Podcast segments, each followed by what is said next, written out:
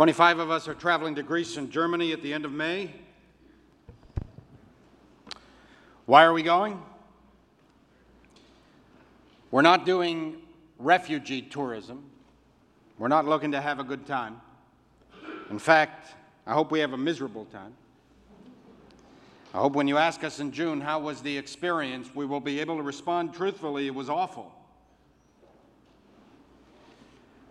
We're not seeking to disrupt the daily toil of workers, of aid workers who labor to relieve suffering. To the contrary, we want to bring attention and support to their heroic work. We're not going so that manicured Westerners can pop in on misery, buttressing their humanitarian credentials. By going, we are not neglecting Jews I've heard these rumblings. Jews have plenty of problems of our own. Why should we care about and why should we be concerned with refugees from the Middle East? They hate Jews. They want to see the Jewish state destroyed.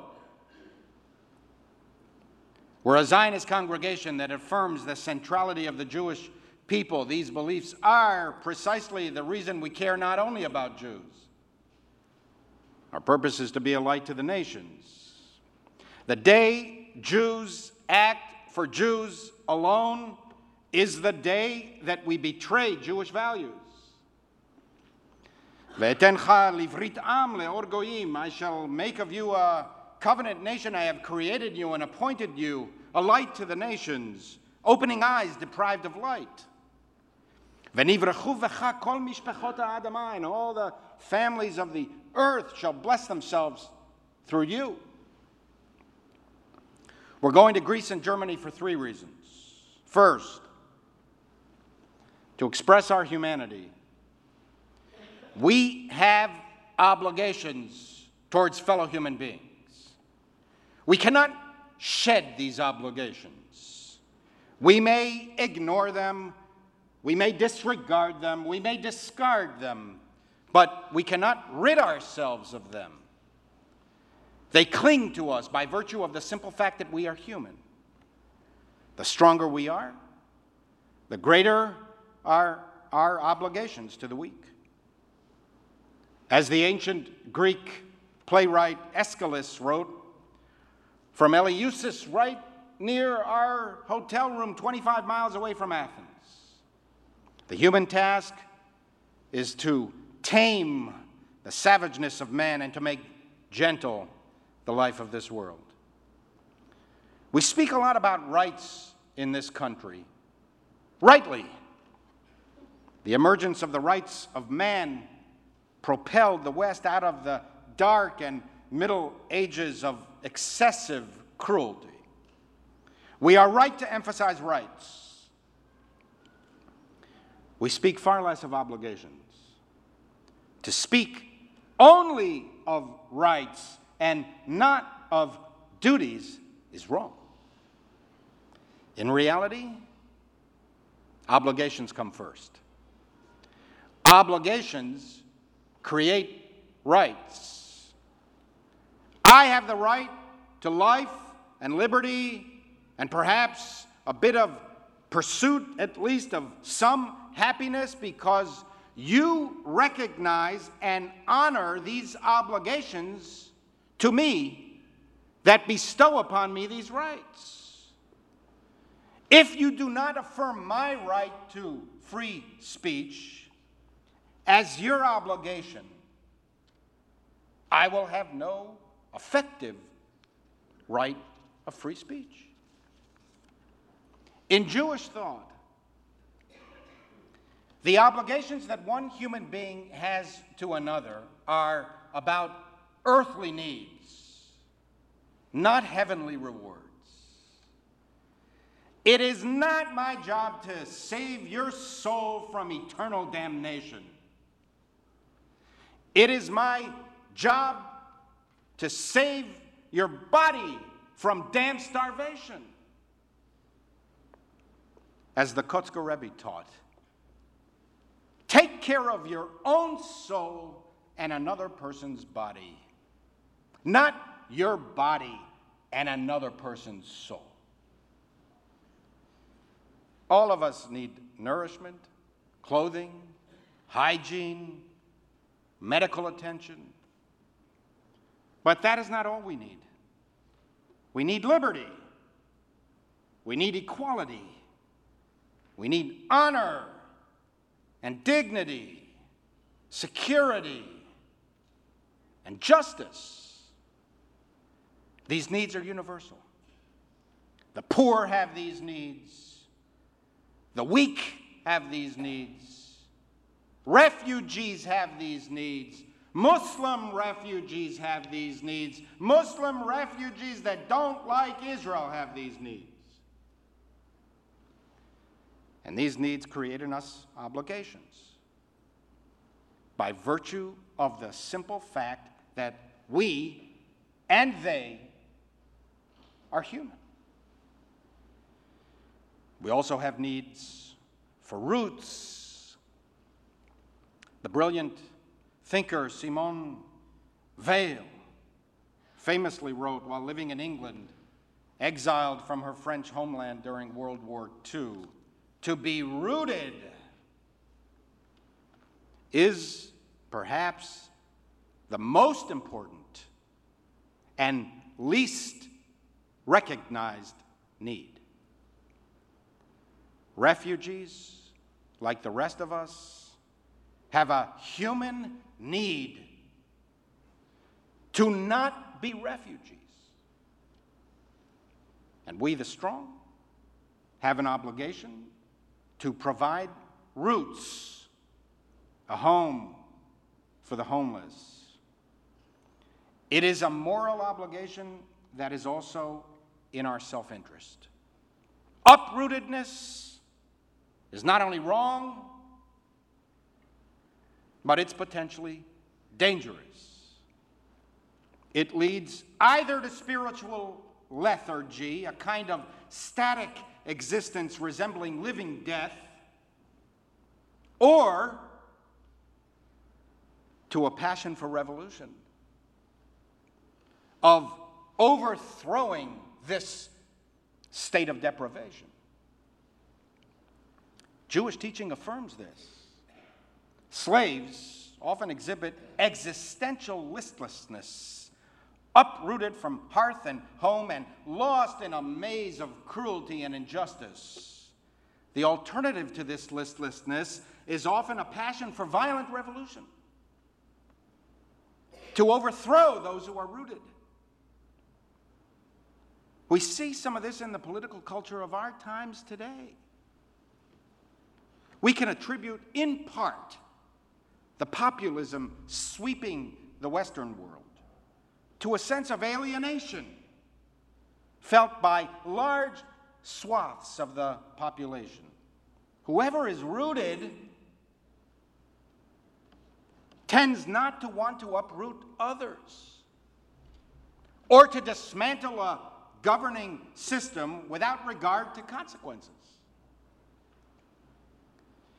It is often in our self interest to do the right thing had we not turned a blind eye to the savagery of Syria,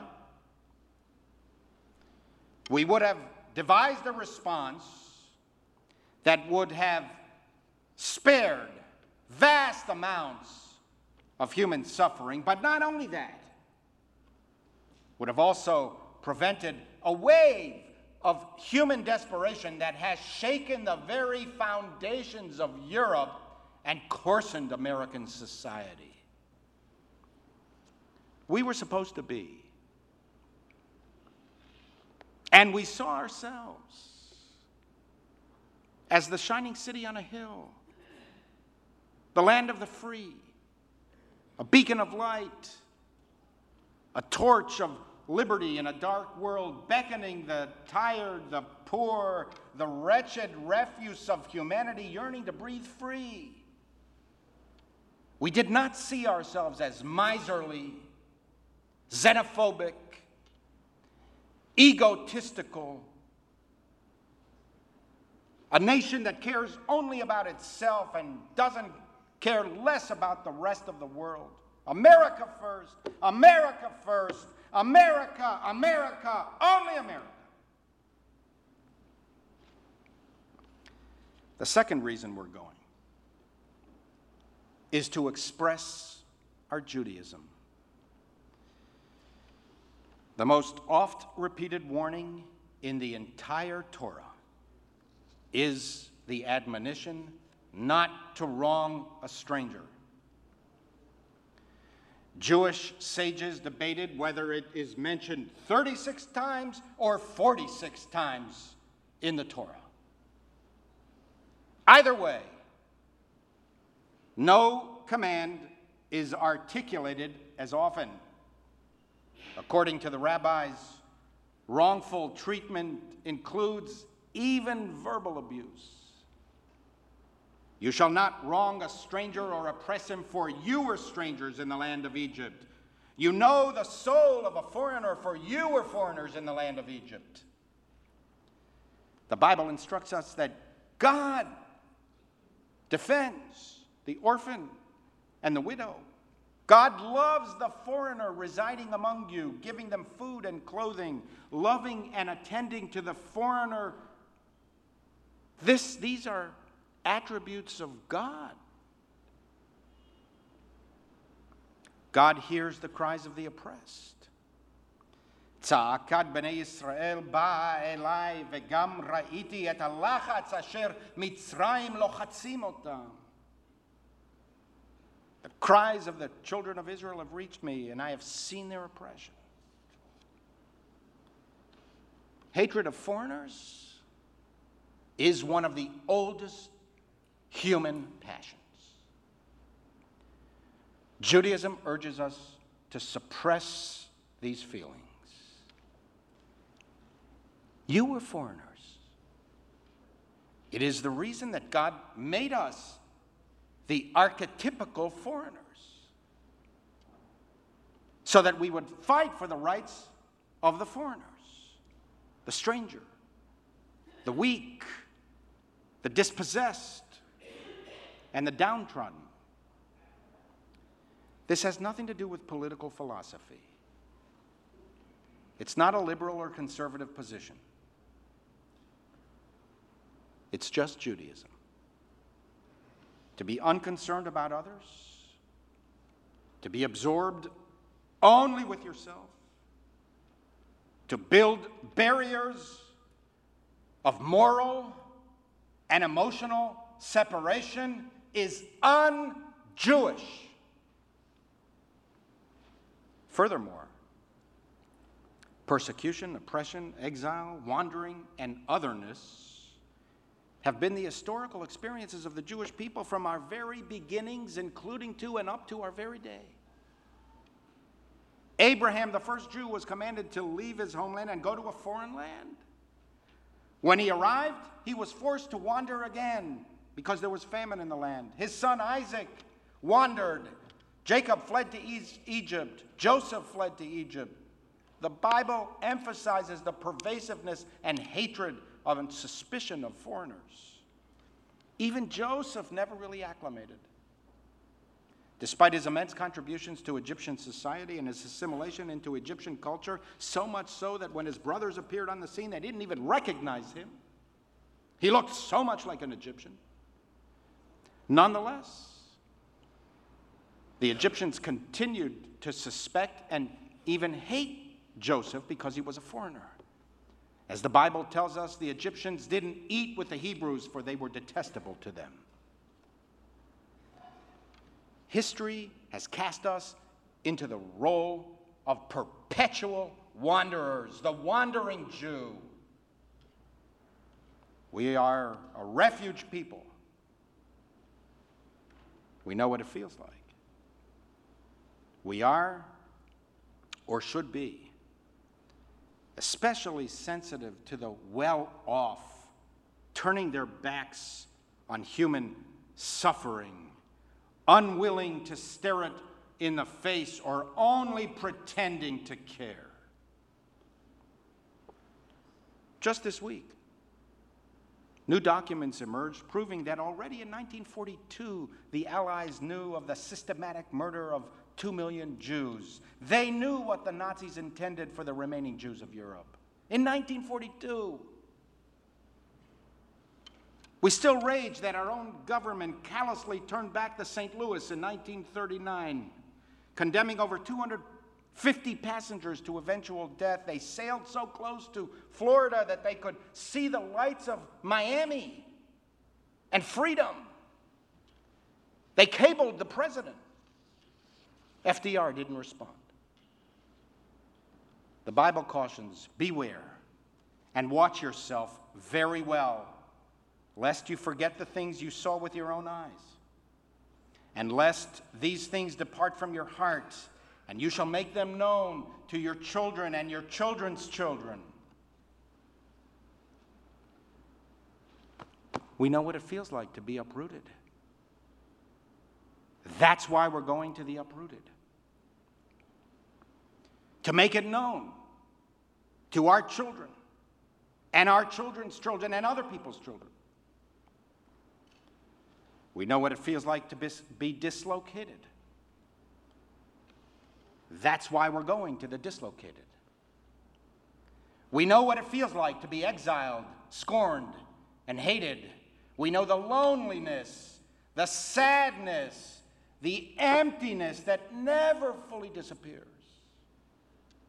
The ancient poem and poet in Babylonian exile expressed the sentiment of all refugees. By the rivers of Babylon, there we sat and we wept when we remembered Zion. How shall we sing God's song in a foreign land? If I forget thee, O Jerusalem, let my right hand wither, let my tongue cleave to the roof of my mouth, if I do not raise Jerusalem above my highest joy. Exile is a violent rupture. It is not the voluntary departure for a better job. Return is out of the question. The Jews know this. The medieval poet Yehuda Levi, who lived a thousand years after the destruction of the temple in Jerusalem, expressed the age old Jewish feelings of exile, feelings of abandonment, of mourning, perpetual otherness, and the everlasting sadness and emptiness of being ripped from family, friends, tradition, culture, and nation.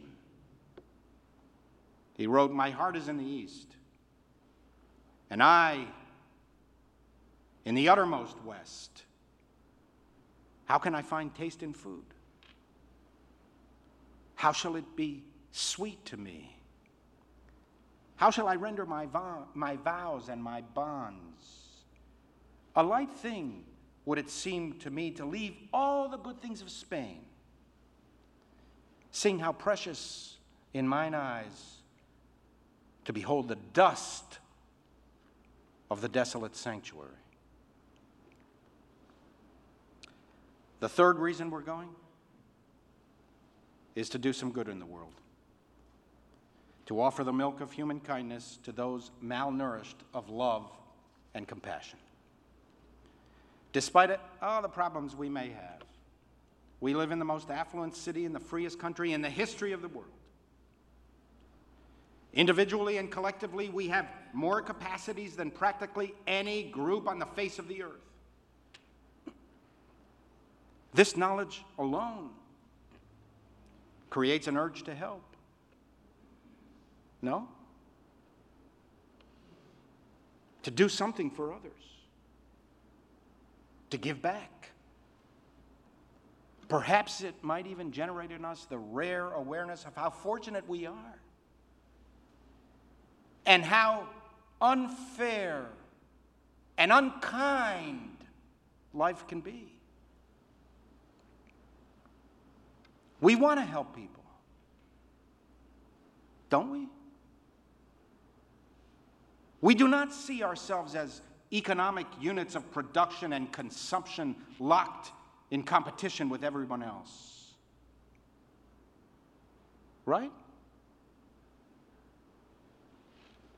When we look into a Syrian orphan child's eyes. Don't we see a human being there? Not a quota system, extreme vetting, a Muslim travel ban, or a terrorist security risk. I hope that you agree with our philosophy, irrespective of your political views. I hope you're proud of the synagogue for taking action, for doing something that expresses Jewish and American values. I hope you will tell your friends and share our moral indignation and resolve to do something yourselves. I hope you get involved in our synagogue's immigration and refugee task force. There are now well over 100 fellow congregants who've signed up. I hope you get involved in the mission itself. By the way, we still have room for you. Even at this late date. Just to not decide tonight that you want to go, call the office on Monday, follow the instructions, and meet us in the lobby of the hotel in Athens on Wednesday, May 24th at 2 o'clock. For the rest of us, I hope you support the refugee relief campaign we have launched. We're traveling in your name. We're carrying your heart in ours. We reflect the moral sentiments of thousands of Stephen Wise members. We do not want to come empty handed. You will see these flyers. They're in uh, color. I just uh, have a black and white printer, and you'll see them on. You'll see them around the synagogue and online as well. Do something for the cause. This tells you what you can do. We're collecting smartphones and tablets for a computer literacy shelter in Berlin. We're collecting hygiene kits for teenage boys in Greece. The nursery school and the religious schools are collecting art supplies and books for children. I had the most amazing experience this week. Two days ago, one four year old boy came into my office and he told me, with such pride, his eyes gleaming with warmth, that he was bringing his books to nursery school the next day for the children who don't have books and don't have homes. There's also an opportunity to make a modest financial contribution. We've opened a fund at Stephen Wise. We'll transfer 100% of your contributions to our partner NGOs on the ground. $100 buys a stroller, $300 buys a wheelchair. There are opportunities to support English lessons and teachers. Get involved in some way. Pay attention, lest you forget the things that you saw with your own eyes all those years ago. Make known to your children and your children's children the meaning of being human, of being Jewish, and of being a proud American. Rabbi Shlomo of Karlin taught if you want to raise a person from mud and filth. Do not think it is enough to keep standing on top and reaching a helping hand down to him. You must go all the way down yourself, down into the mud and the filth. Then take hold of him with strong hands and pull him and yourself out into the light.